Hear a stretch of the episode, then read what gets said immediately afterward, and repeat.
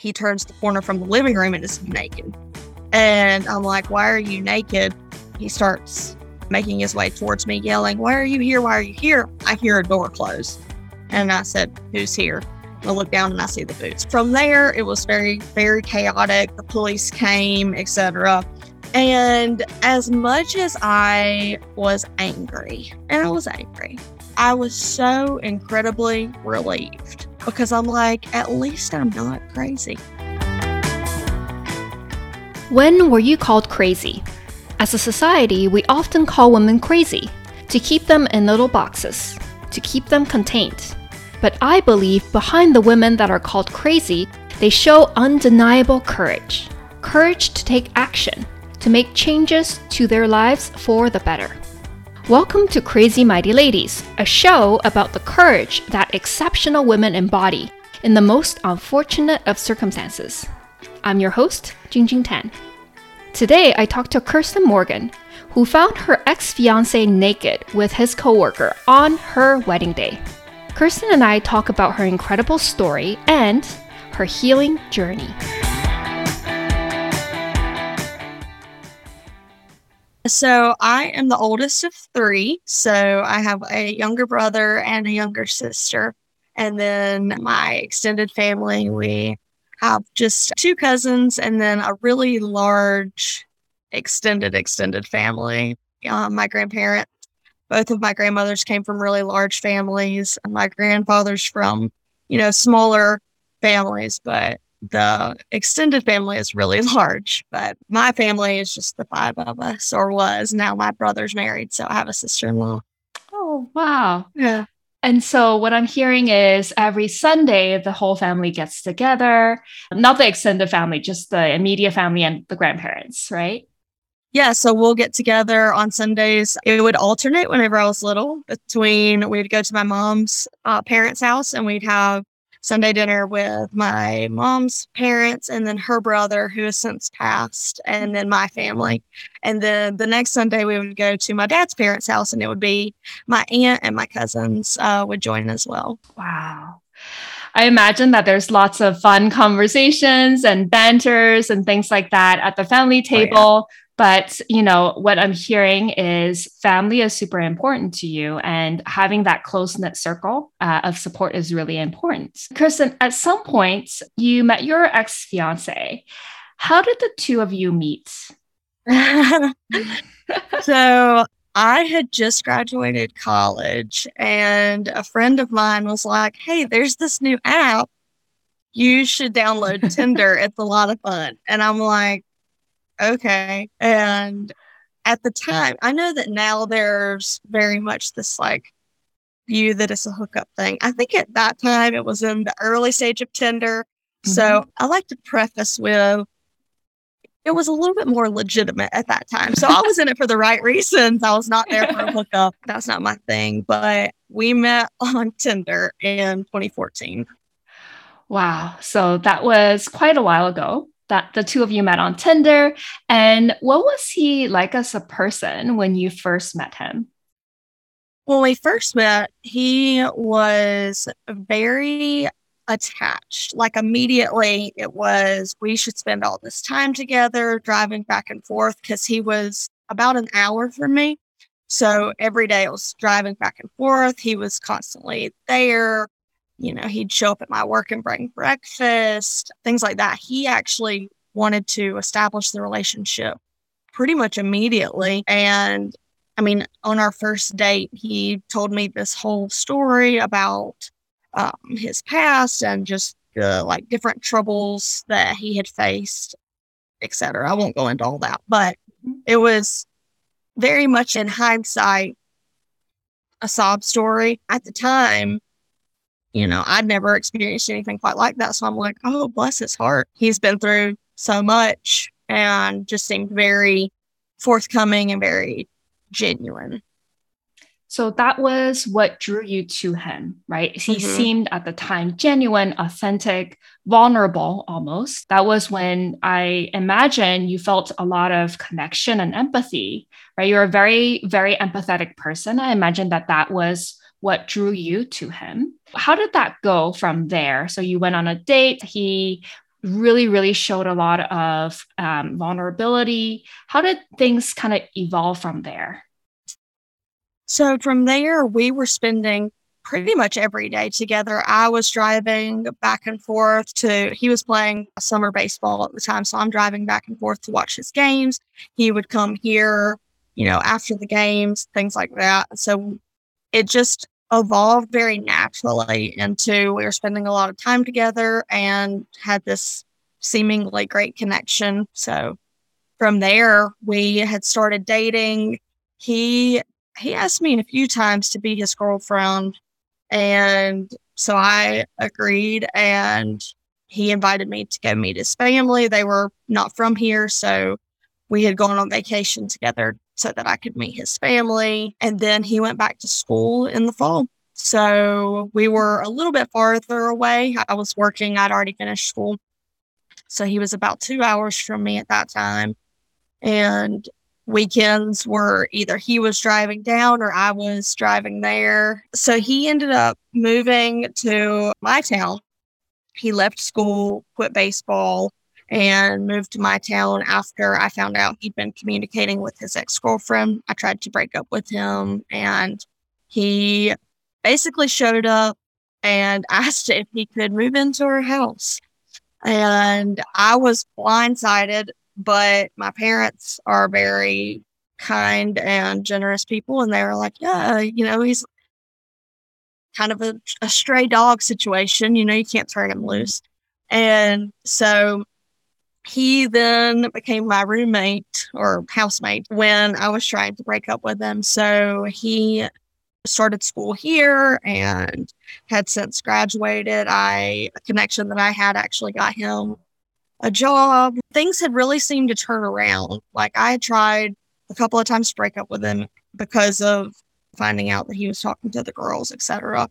And he would always threaten to kill himself or to be harmful towards me, different things like that. And so his parents would often call and say, just give it a few days so that he doesn't do anything crazy and things like that. And so I had stayed under the skies of hope. And I think hope can be a really great thing, and it can also be a really dangerous thing. So I stayed under the belief that maybe things could change and that maybe his words in saying he wanted to be a better person and a better man were genuine. And so I extended a lot of grace and a lot of forgiveness. And there was a period of time where he showed promise, and either he had gotten really, really good at hiding it, or maybe for that short period of time, he really was trying to make a change. I don't know. But it was then that he had proposed. And so that was in March of 2017. And he proposed then, and we decided we'll get married. I could tell, even as you're retelling the story, you know, a lot of the reflections that you mentioned from your side, having hope and hanging on to that hope. I think, you know, looking back, there's a lot of red flags that showed up, right? So you mentioned that he was still talking to other girls. And were there other red flags that you saw looking back? Oh, definitely. At the time, I was not familiar with narcissistic abuse. And so I did not know that these were red flags. I just thought this was a normal relationship. So I think some other red flags that I would say would be that there were inconsistencies in his behavior. You know, there was a lot of, like, he would say one thing and do another, or, you know, in talking to his mom, I remember one time she told me that he could be sitting, I'll never forget this.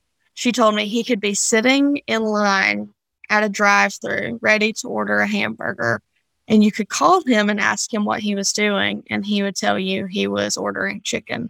And I said, why? And she said, he'll lie just to lie. And I'm like, what an awful thing to say. But I think the issue was he had told me all of these things about his family, and, you know, that his mother was this way and his father was this way and things like that, just painting this, you know, life that he was this misunderstood person that, you know, they favored his brother over him, and, you know, his mom didn't like, you know, things like that. And so you hear these things and you're like, well, that's odd. I wonder why you would say that about your son. And so it's just a lot of flags, red flags like that, where inconsistencies, constant drama with his family, things like that, where, and this seems very small, but to me it was a big deal.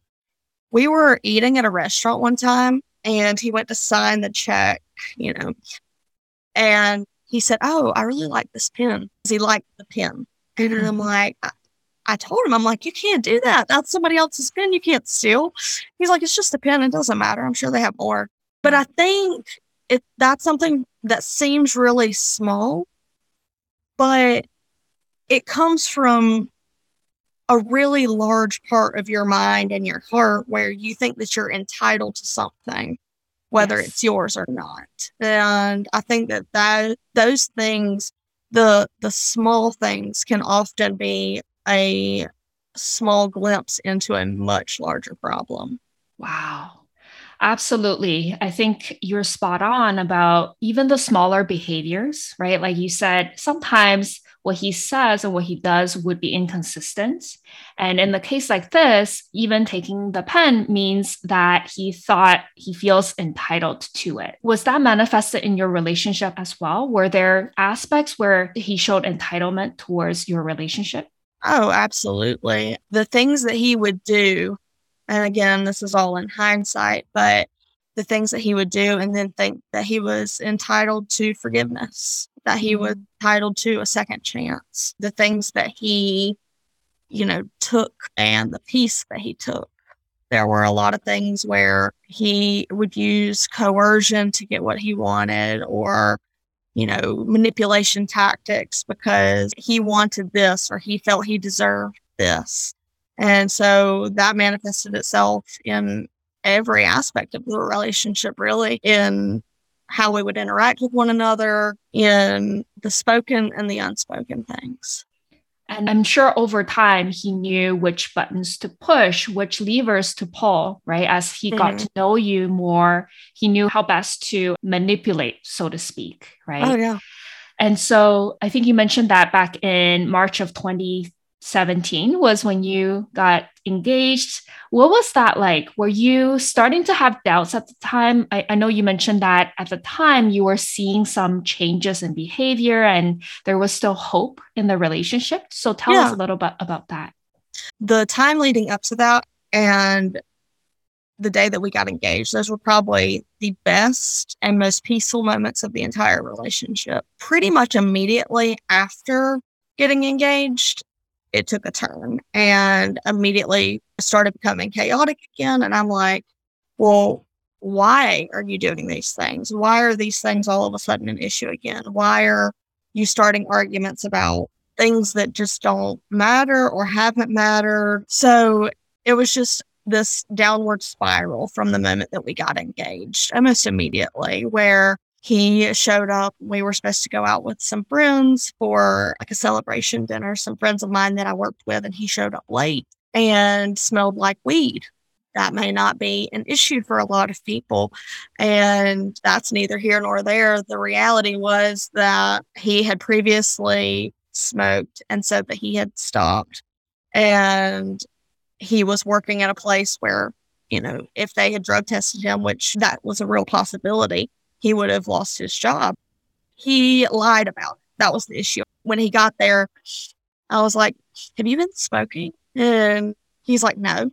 Why? And just immediately started telling me that I was crazy, that it was his gum. Have you ever smelled gum that smells like marijuana? I'm like, okay, well, if you're being honest, then we can take a drug test. Shouldn't be an issue. He's like, yeah, absolutely. Let's do it. Starts driving chaotically. I thought he was going to wreck the car. He's flying down this road, gets there, tries to lock me in the car, and it was nuts. And so we get into the store. He's like, they don't have any drug tests. I said, there's one right here. And he picks it up and he goes, I smoke. And my thing is, why? like, if you say that that's not something you're going to do because you run the risk of losing your job, why lie about it? You know, and why show up when we're supposed to go to dinner with friends to celebrate our engagement and then lie, just bold-faced lie? And so at that point, I was like, you know, I just don't know about this. And I started having doubts at that moment because of the lying. And he moved in with our marriage counselors at the time, which a lot of people were very confused at why we had marriage counselors. And that must not be a normal thing in other areas. I don't know. But here it's standard that when you are going to get married, the pastor that you are going to use to officiate the ceremony will require some premarital counseling to go through and discuss expectations and budget and things like that, just so that you go into it confident that you know what to do. They were friends of ours, and so he told them what he had done and what had happened, and they said, why don't you come and stay with us for a while? And so he actually was living there and, you know, spending a lot of time, like, reflecting on why he feels the need to lie about things and things like that. And so he tells me that he's sorry, that he's not going to lie anymore, and that he feels great remorse. I say, okay, we can still get married. Side note, should not have done that. Could have gotten out then, but everybody's like, no, he's genuinely sorry. And, you know, the marriage counselors, they are much like me, so I don't hold them at fault for this. They're such sweet people, but they believe in extending grace. They believe in giving second chances, and they believe in forgiveness, things like that. And so they were like, yeah, he's very sorry. He's said all of these things. Mm-hmm. And I think that's the key, is that he said a lot of things. And so he had everyone convinced that this was a fluke. I was just stressed. It was a fluke. And so we proceed with the engagement, start planning, and everything is, you know, a little better. And then August rolls around, and we're playing co-ed softball with the people that he works with. And that's when, at our first practice, I met the girl that he cheated on me with and was cheating on me with at the time. And I knew something was not right. Wow. First of all, there are so many, I'm hearing that everyone around you was giving him second chances. You said the word second chances. It came from the marriage counselors. And by the way, the counselor piece is actually great. I wish we did more of that as a society, because we have training for jobs, for school, but we don't have training for marriage. And I think that's actually a great piece to be able to enter into marriage and set expectations through a marriage counselor. So I actually think that's a great idea. Yay. I love it. At the same time, though, they didn't know him. And of course, like you said, they were extending grace. They were giving him second chances. Same with the people around you as well, your family, you know, people who say things, who show, at least on the surface level, emotional remorse, tend to get empathy, tend to get a second chance. But it sounded like it was very inconsistent. What he said and what he did were just not matching at all over time. Absolutely. Yeah. Right. So you were at this co-ed softball team and you were playing. And what was it about the game or their interactions that gave you a hint? When she first arrived, her and her husband were running late. And so my fiance had gone to the car and was like, oh, I'll text them and see if they're on their way, which is fine. I didn't think anything of that. When she arrived, they didn't really make eye contact, and I knew that they spent a lot of time together at work. So I was like, well, that's odd. And then she spoke to everybody else and then did speak to him, but, well, you know, went running right past me, didn't speak or anything. And so he introduced me to her later and was like, oh, this is Kirsten. And she's like, yeah, we've met. And it was just this, like, very sharp thing. And I feel like I would say that after reading a lot about narcissists and empaths, I connect with the descriptive terms of an empath. And so you pick up on body language and these subtle changes. And so it was something that just didn't set right with me. I'm like, there's something off here. And in my mind, for whatever reason, it's always an absolute shock to me when people cheat on their spouses. I know that that happens every single day. It always shocks me because I'm like, well, that is an off-limits person. Mm-hmm. So it wasn't that I immediately suspected that there was, a physical relationship going on. I just was like, she's kind of obnoxious. It wasn't until we got in the car after that first practice together and I told him, he said something about, what did you think of everyone? And I said, oh, well, everybody seemed really nice except for so-and-so. That girl is a lot. Mm-hmm. And he's like, what do you mean? I'm like, well, she's kind of obnoxious. And he immediately jumped her defense and told me I was wrong. Wow. And it was then that I suspected that maybe there was some odd emotional closeness that the two of them had. But he swore up and down, no, it's not even that. It's just that you're wrong. She's a great person, and jumped her defense. So through the next couple of weeks, they seemed to be spending a lot more time together at work, and his behavior was off, and she wouldn't really speak to me at the softball games. Her husband was super quiet, but she would always be overly cheering and supportive of my ex-fiance. I just knew something was not quite right with that relationship and that interaction. And it turns out that, that whole time they were actively cheating, and I didn't know it. Her husband didn't know it. And he was telling me how wrong I was to think that something might be going on with their friendship. Wow. Again, that whole denial and the lying, right? Mm-hmm. On both of their sides, because she was also in a relationship at the time. Yeah, married, literally married. And we're engaged, and they were invited to our wedding. Oh my gosh. That's what's so wild about it. That is wild. And it must have been super unsettling at the time. You're picking up on all of these physical cues and nonverbal cues, and there's denial across the board, right? Mm-hmm. And I know you mentioned that you were getting married, I think September 30th of that same year. Mm-hmm. So what happened leading up to that? I know the revelation kind of came a couple days before. So how did that uncover? So we had started having a lot more conversations about the relationship and this interaction that the two of them had. And so I viewed it, because I didn't think that they were actively cheating, as okay, well, if I'm wrong, we should start working on establishing good boundaries with the opposite sex. What is the expectation here? How can we be respectful of one another while interacting, because part of life is going to be interacting with the opposite sex, and that's fine. That's a normal part of life so long as it's handled appropriately.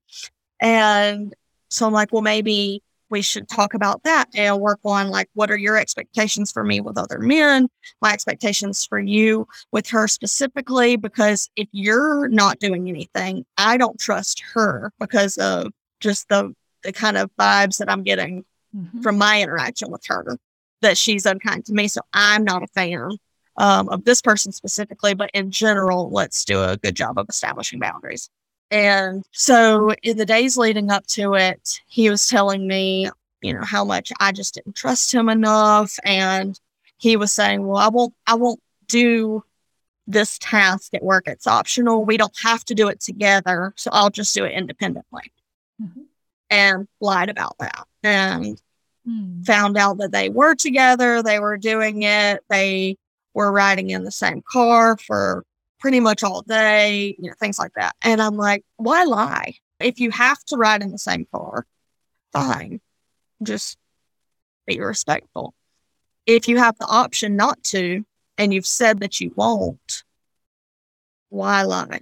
And then if you're asked about it, why lie? And if you feel the need to lie, it's probably because you're hiding something. I'm not going to say that I handled everything perfectly, because I'm a flawed human, but I was doing everything that I could to be understanding of the fact that this is his work, but also maintain these boundaries of there's something not right with this woman. So we need to do a better job.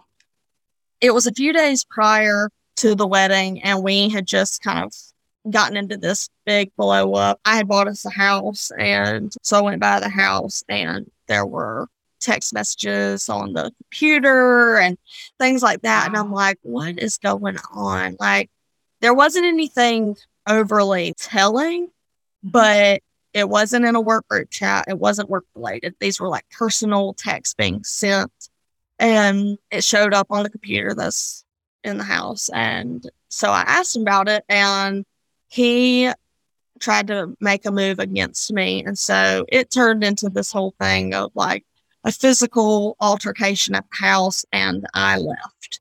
So I go home. He comes and follows me to my house. I had bought us a house. He was living in it, and he followed me to my parents' house where I was living. Mm-hmm. And at that time, my parents were like, enough is enough. This is just getting to be too much. What is going on here? And he's telling them that, you know, I'm being accusatory and I'm crazy and that he's not doing anything and I just don't trust him enough and all this. So they were saying, y'all need to meet with your counselors. At that point, my parents were like, we don't think this needs to happen. Mm-hmm. And I'm like, it's wedding week. Like, this has to happen. Everything's paid for. The invitations are sent. Like, the flowers have been bought. That's how close we are. Wow. And this was days before? Yes. It was. So this was probably 6 or 7 days before that this happened, I guess. And then the decision was finally made where there's just a lot of talking and meeting with counselors and, you know, my parents and his parents and us, and on it went. It basically just turned into, you don't trust me enough to get married. I want to postpone. Mm-hmm. And I said, I don't want to postpone. We can either get married on Saturday or we don't get married. Yeah. And my parents are like, just cancel it. They're like, just cancel, get rid of him, you know. And he's like, no, I still want to get married. It was just, it sounds chaotic, me telling you, because it was chaotic. It was this constant back and forth, just commotion at all times of the day. I'm exhausted. I'm stressed. I'm not eating. I'm still working full time out of town, and we're just going back and forth all day long. So 5 days before that morning, I got up and posted on Facebook and made the announcement that we had decided to postpone the wedding. And so that was the agreed upon decision that we would cancel for the time being with the intent to work on ourselves individually and together. And then I didn't obviously post this, but establishing trust, because at this point I'm thinking there has to be a relationship going on between him and this girl, and either I'm correct and he's cheating on me, or I'm as crazy as he says that I am and I've lost my mind. And neither of those are good options. So I'm like, okay, yeah, I guess we don't need to get married. So we call off the wedding, and we stay in constant communication. We're working on, you know, figuring out what we're going to do about the house and what we're going to do about all the different items that we have together and individually and what's in the house, and just, you know, still interacting as if we're in a relationship, because we are. Wow. That must have been a tremendously chaotic, confusing period, right? So yeah. There's all this commotion happening. And it sounds like your parents were very clear about what's going on. They kind of figured out something is off. And yet you were stuck in the middle. Here are his demands, and you're trying to figure out what's the right way to move forward. So that must have been a very, very confusing, very stressful time for you. It was horrible. I was still working, and my job is in physical therapy. And so it's very physically and emotionally and mentally demanding, because you're having to problem solve for your patients. You're on your feet all day, and you're also meeting these emotional needs as well, and working to encourage people despite their pain and motivate people to try to achieve these goals. And so that's my job. And I'm dealing with all this stress and chaos and just emotional decline at this point. I'm so stressed that one of my best friends, when she's stressed, she wants cookie dough and ice cream and give her all the snacks. When I'm stressed, I cannot eat. I will get sick. I get very just sick if I try to eat anything. And so for that week, I wasn't eating. I would take a handful of saltine crackers with me to work.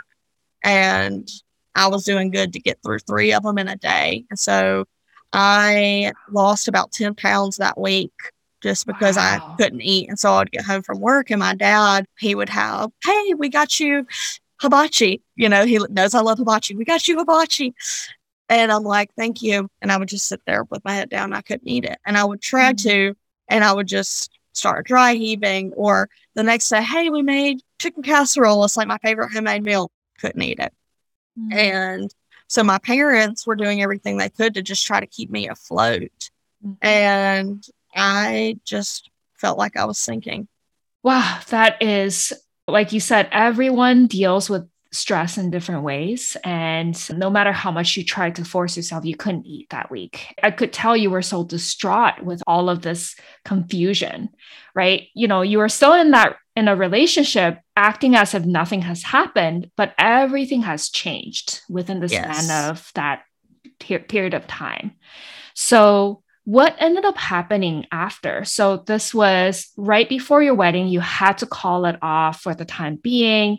How did you navigate through the next couple of days, couple of weeks? What happened there? So after making the decision to call it off, that's when I was, you know, not eating. I'm really upset and just distraught over not knowing if I've lost my mind or if he's cheating on me or both.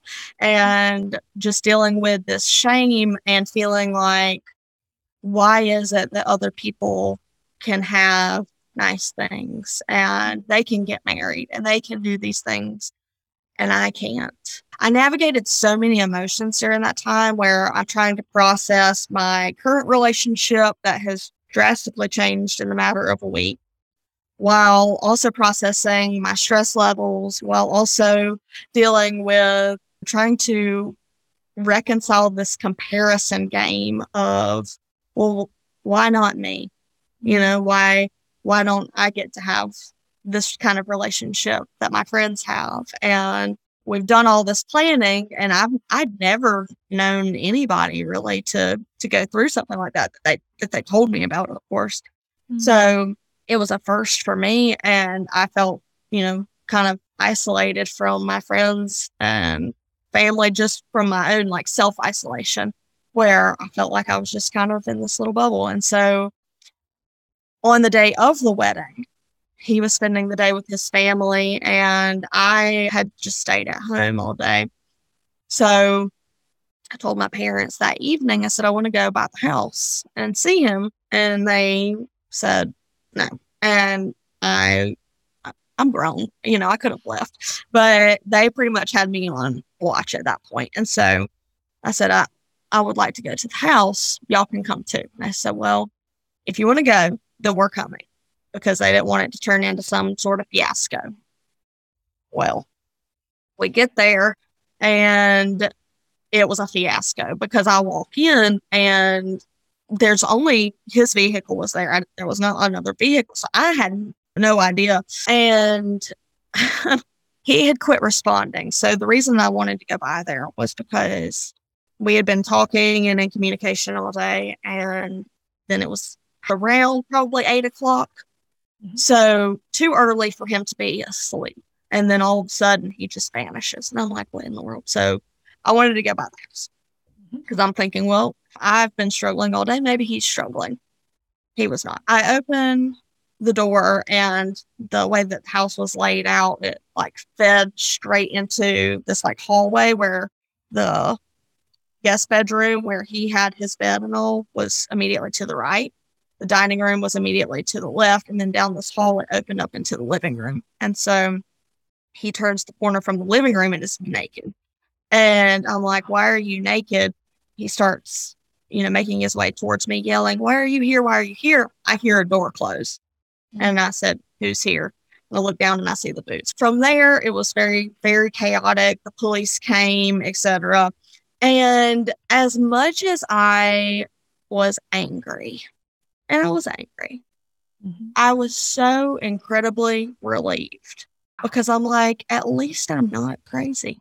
I was right this whole time. Every single thing that I thought was going on, except even worse. So I wasn't crazy.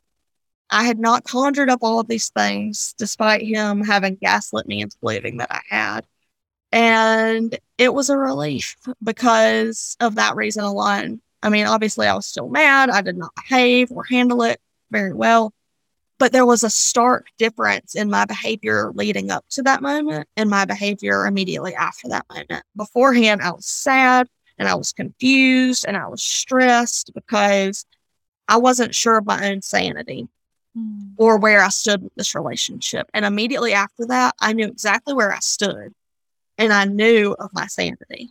And so I handled myself with a completely different demeanor and level of confidence. And Miley Cyrus said it best. I came in like a wrecking ball. Wow. What an extraordinary story. And also, this man was living in your house. Literally, yeah. Literally, the house that you paid for, mm-hmm. and yet cheating and gaslighting you, calling you crazy. And it sounds like before that incident, before you found out, the ambiguity of not knowing, is it me? Is it him? What's going on? What's the truth? That was more unsettling than after. Yeah. So after, even though you were holding all of this anger and frustration, maybe a bit of shame too, because you mentioned, you know, why can't I have the same thing that my friends have, right? Even though all of these emotions are still there, at least there is now a clarity in terms of, here is the truth. I was not crazy. And was that helping you to get clarity on what to do next? Yes, absolutely. The clarity, like you said, was everything. It was, I think, the mental anguish and all that was going on prior to that is what was the most debilitating for me. Mm-hmm. I think that was the heaviest, was all the commotion going on in my mind and just not knowing anything for certain anymore. And then after that, I knew everything. Like, yeah, you're still upset that you paid for a wedding. Well, my parents paid for a wedding that didn't happen. I had invested all of this time into this relationship and invested so much of myself and extended so much grace and felt like every bit of it was just stepped on. But the clarity that came from catching them and knowing that I was right was freeing in a way that I thought, this relationship is over. There is no more second chances. There is no more going back and forth. He's not gaslighting me anymore, which I didn't even know what that term was until weeks later when I started researching to figure out what happened and how do I make sure it never happens again. I wasn't having to deal with any of that. I immediately went and sold my ring. There was no looking back. I had posted it on Facebook. I tagged all of them on Facebook and just let everybody know. And they were mad. And I said, well, if you're proud of how you handled it, if you are proud of the way you've conducted yourself, you should have no problem sharing it with others. And I remember getting a call from my grandma after I did that. I did that while still in the house and the police were there. It was very chaotic. And my grandma called me later and was like, you need to take that down. And I said, I can't. She's like, you need to take that down, Kirsten. You cannot have that up on Facebook. Like, they're going to do something to you. I said, I have to do this, not because I was trying to shame them. Mm-hmm. I'm not going to say that it was some selfless. In that sense, I was like, I'll take care of you. Yeah. But I knew that I had to do it because there was no going back. If I made it everybody else's business, he could not convince me at a later date that it had not happened or it wasn't as bad as it seemed or anything else. And so I knew that of all the shame that I had felt throughout the relationship and all the different things that I had navigated, I knew that I would not go back solely because if everyone else knew, I'd be way too embarrassed. And So I told my grandma, I said, I have to do this. This is how I have to handle it because I know that I can't go back if I do. And I never looked back. I sold the ring and I went and retained an attorney and started fighting immediately.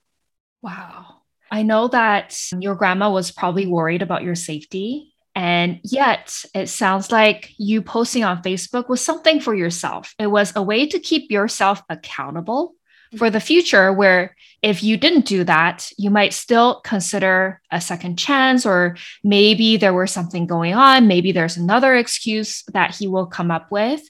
But to you, that action of posting and that public announcement of what had happened is a way to hold yourself accountable, to never look back.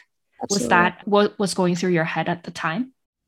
I don't know what all was going through my head at the time because I was in a whole other level, but I think so, yes. I mean, there was very much this sense of there's no looking back after this moment.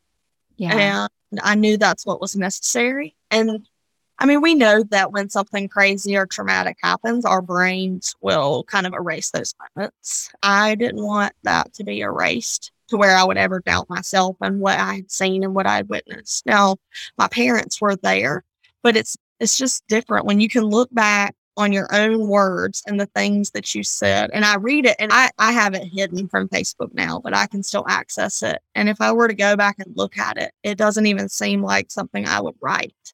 Mm. And that's because it had been such a chaotic time that I didn't feel like myself. I wasn't behaving like myself. And I was in such this unhealthy state. I mean, we don't thrive in chaos. We know that. And so I felt like I was a plant that had my roots just yanked up from the ground. And my behaviors at times reflected that.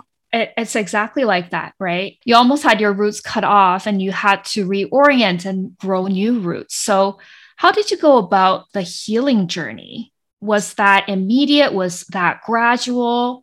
Tell us a little bit about that. So I wanted to ensure that nothing like that could ever happen again. I went into the relationship with good intentions, with a belief in functional relationships. I'd seen nothing but functional relationships my entire life up close. And so I believed in the institution of marriage. I believed in these things. And so I was trying to figure out, how did I get myself into this situation? And while I'm not responsible for the things that happen, he's ultimately responsible.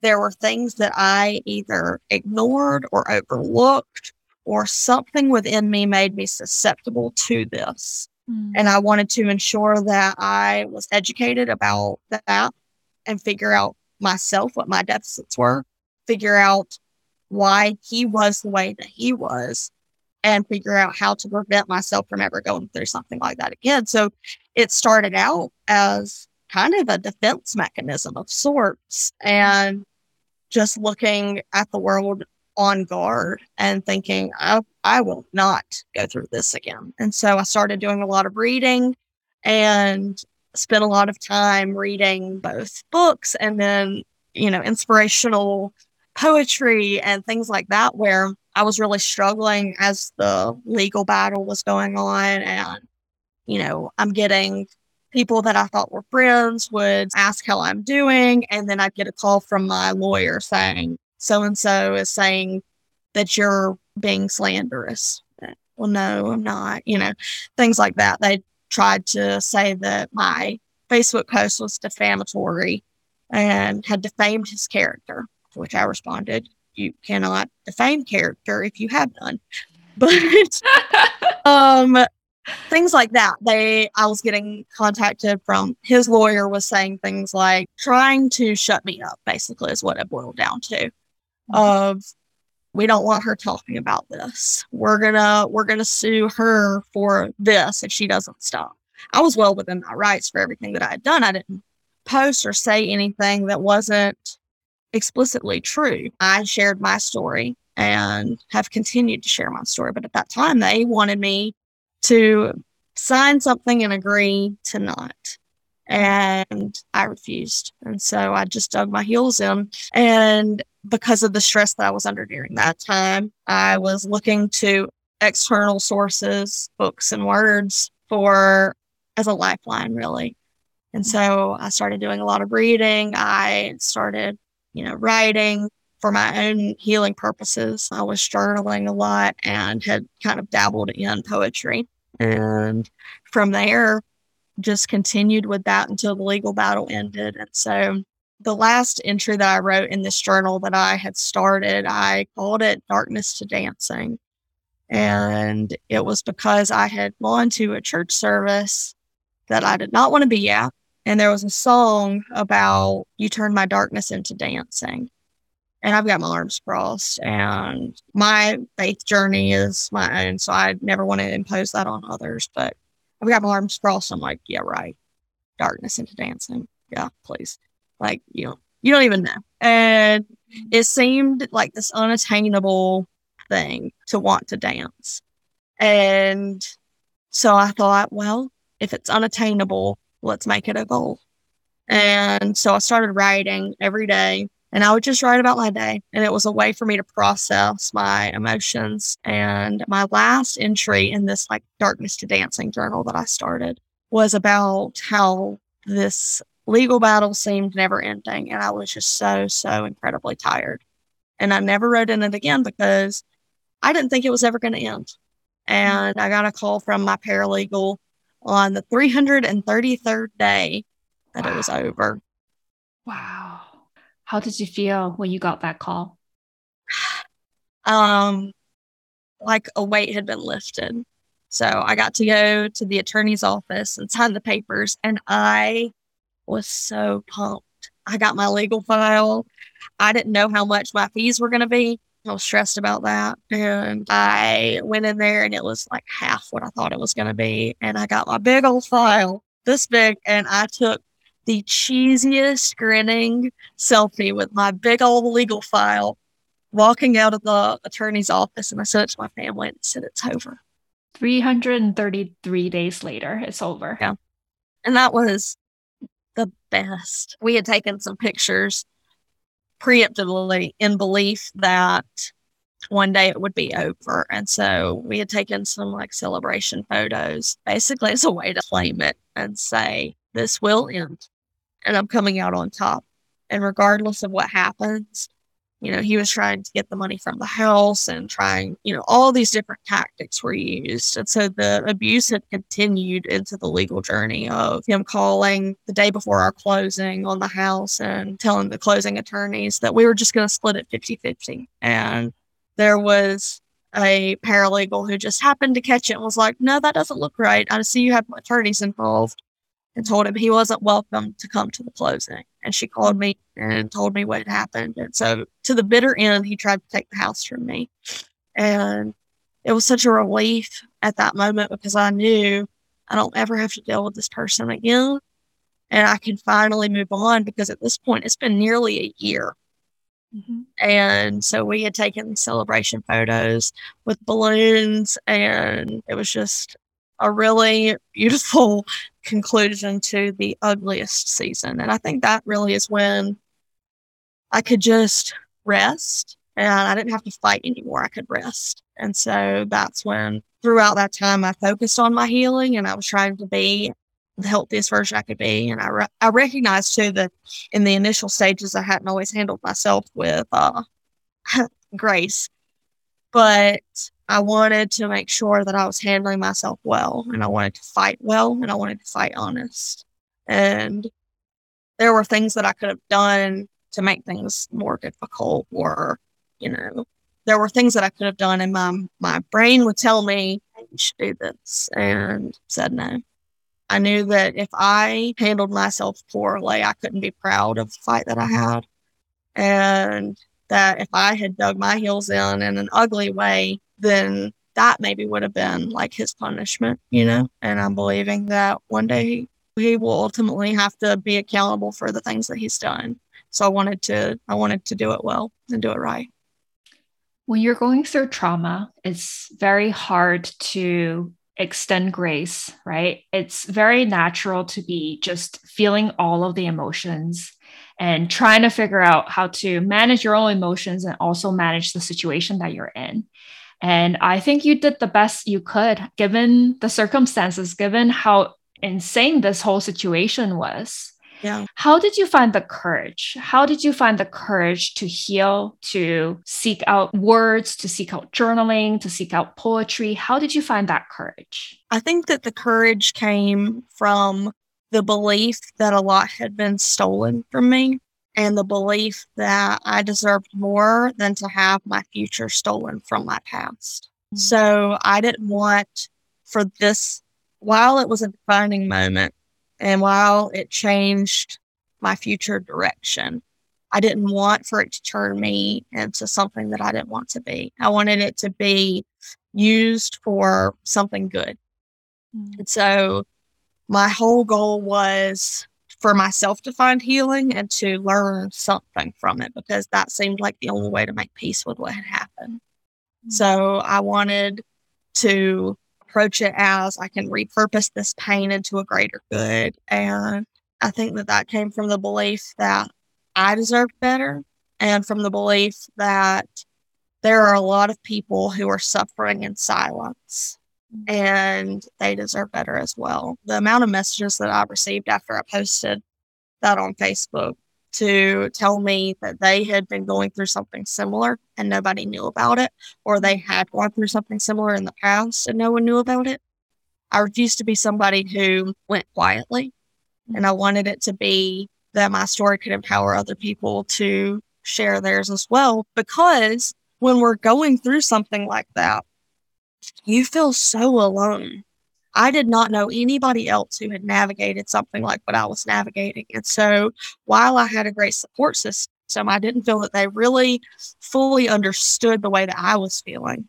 And because there was no one else seemingly around me that faced that, I felt alone and I didn't have anybody to like bounce this off of or like draw inspiration from or direction from or anything else. And so I wanted to do it for myself, for past me, for future me, and for everybody else that may encounter something similar. Absolutely. And Kirsten, you were brave enough to put your story up on TikTok. And last that I saw, a video garnered 14 million views. Yeah. And why do you think there is so much interest in your story? Wow. Okay. Let me just say that when I posted that, I thought 1,000 people would see it. Like 1,000 people had seen everything else that I had ever posted. And I just did a quick lunchtime story time because a few folks had asked me to. And I went back to work and my coworker came up to me. She said, "Kirsten, you looked at this?" And it was at 65,000 views at that point. And I was shocked. I had never had more than, I think the highest viewed video I'd ever had was like 10,000 maybe. So it had surpassed that and it had only been an hour. So I knew, I knew I was like, this is not good. This is not good. This is not good. So for about 3 days, I cried about it and I was so overwhelmed. I called my mom just crying and I'm like, what if they see? My biggest concern was that the people from this past experience would see and it would invite them in some way back into my life, which it did. One of the girls' mothers reached out to me, told me I needed to take my video down and change it because she didn't agree with something that I had said. "Oh, ma'am, you don't get to rewrite history. Respectfully, get off my page." And so I had my mom respond to her because I just wasn't going to go down that route. And so my mom responded and she was just going back and forth with my mom. And finally, what it boils down to is she wanted to rewrite the past and be on the right side of it. And her behaviors in the past did not allow that. And so deal with it. And so I cried for the first 2 days. And then afterwards, I thought, this is a really unique opportunity and I did not imagine I would be here, but what better way to share about some warning signs of narcissistic abuse so that other people don't end up in that same situation. That was the whole heart of everything I've done, is that people would feel like there's somebody out there that gets it, you know, even if it's just like one poem that connects with somebody and makes them feel seen. That was the whole heart behind me being on TikTok, was to share those poems and all. So I thought, I'll just be thankful for this and I will handle it the best way that I can. And after it hit a couple million, I no longer felt overwhelmed by it. So it just continues to climb and we're just riding the wave. I think it resonated so well with people. To your point, there must be lots of women around the world going through something like this, and they felt the same way that you did. They felt lonely, they felt shame, they felt confusion. And I think your message really resonated. The fact that you're able to come out the other side of this tunnel with light and grace, and the way that you write poetry is just beautiful. And I'm sure it resonates so well with people. It definitely spoke to me, and that's why I reached out. And I genuinely believe that your light is shining up on people. So thank you so much for that. Thank you. That was very kind. Of course. It's all you, Kirsten. It's all you. Whatever happened to your ex-fiance, have you heard anything about what's going on, or mostly cut off? No, I blocked him and everyone that he knew on every form of social media. So whenever it finally ended, I had read a lot at this point about narcissistic abuse, and the best way to just completely move on is to go no contact. So the only way he can get in contact with me is if he were to show up at my house, which I would not advise, or send a carrier pigeon. So other than that, he's pretty well blocked on everything. And yeah, I have no interest in keeping up with any of them. I've had some of his friends, like former friends or people that we knew together, that have added me, or, you know, just to try to be nosy in some way. And I have no interest in, I'm a different person. I feel very much like there was a death of part of myself back then. And I have no interest in reviving any of those deceased relationships there. I am perfectly content to be right where I am. So the past is very much behind us. Close one chapter and a new chapter opens. Absolutely. And yeah. For women who are in similar tough situations as you did, as you were, how can they summon courage the way that you did? Oh, wow.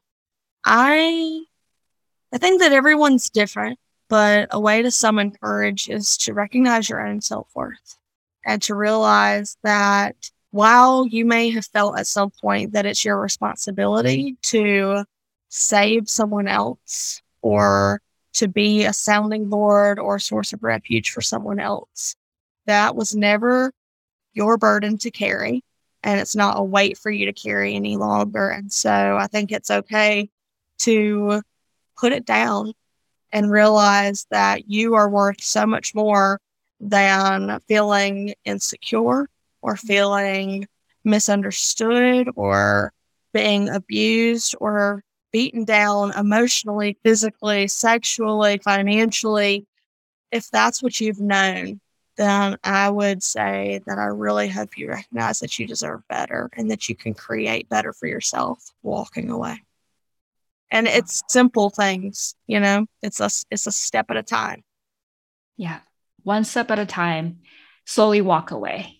Yes. Yeah.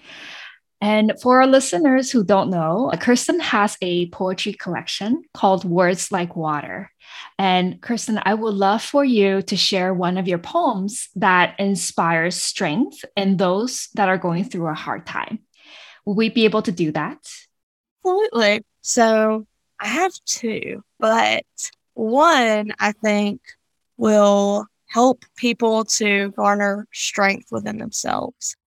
But I think part of being strong is also after you have been strong within yourself to extend that to others. And so I have two poems, one that can be more introspective and one that's looking a bit more external. In My Bones. You once called me a victim because I did not accept the disrespect you gave. That's the day I should have walked away instead of fighting for something not worth restoring. If ever you believed me to be a victim, you never knew me at all.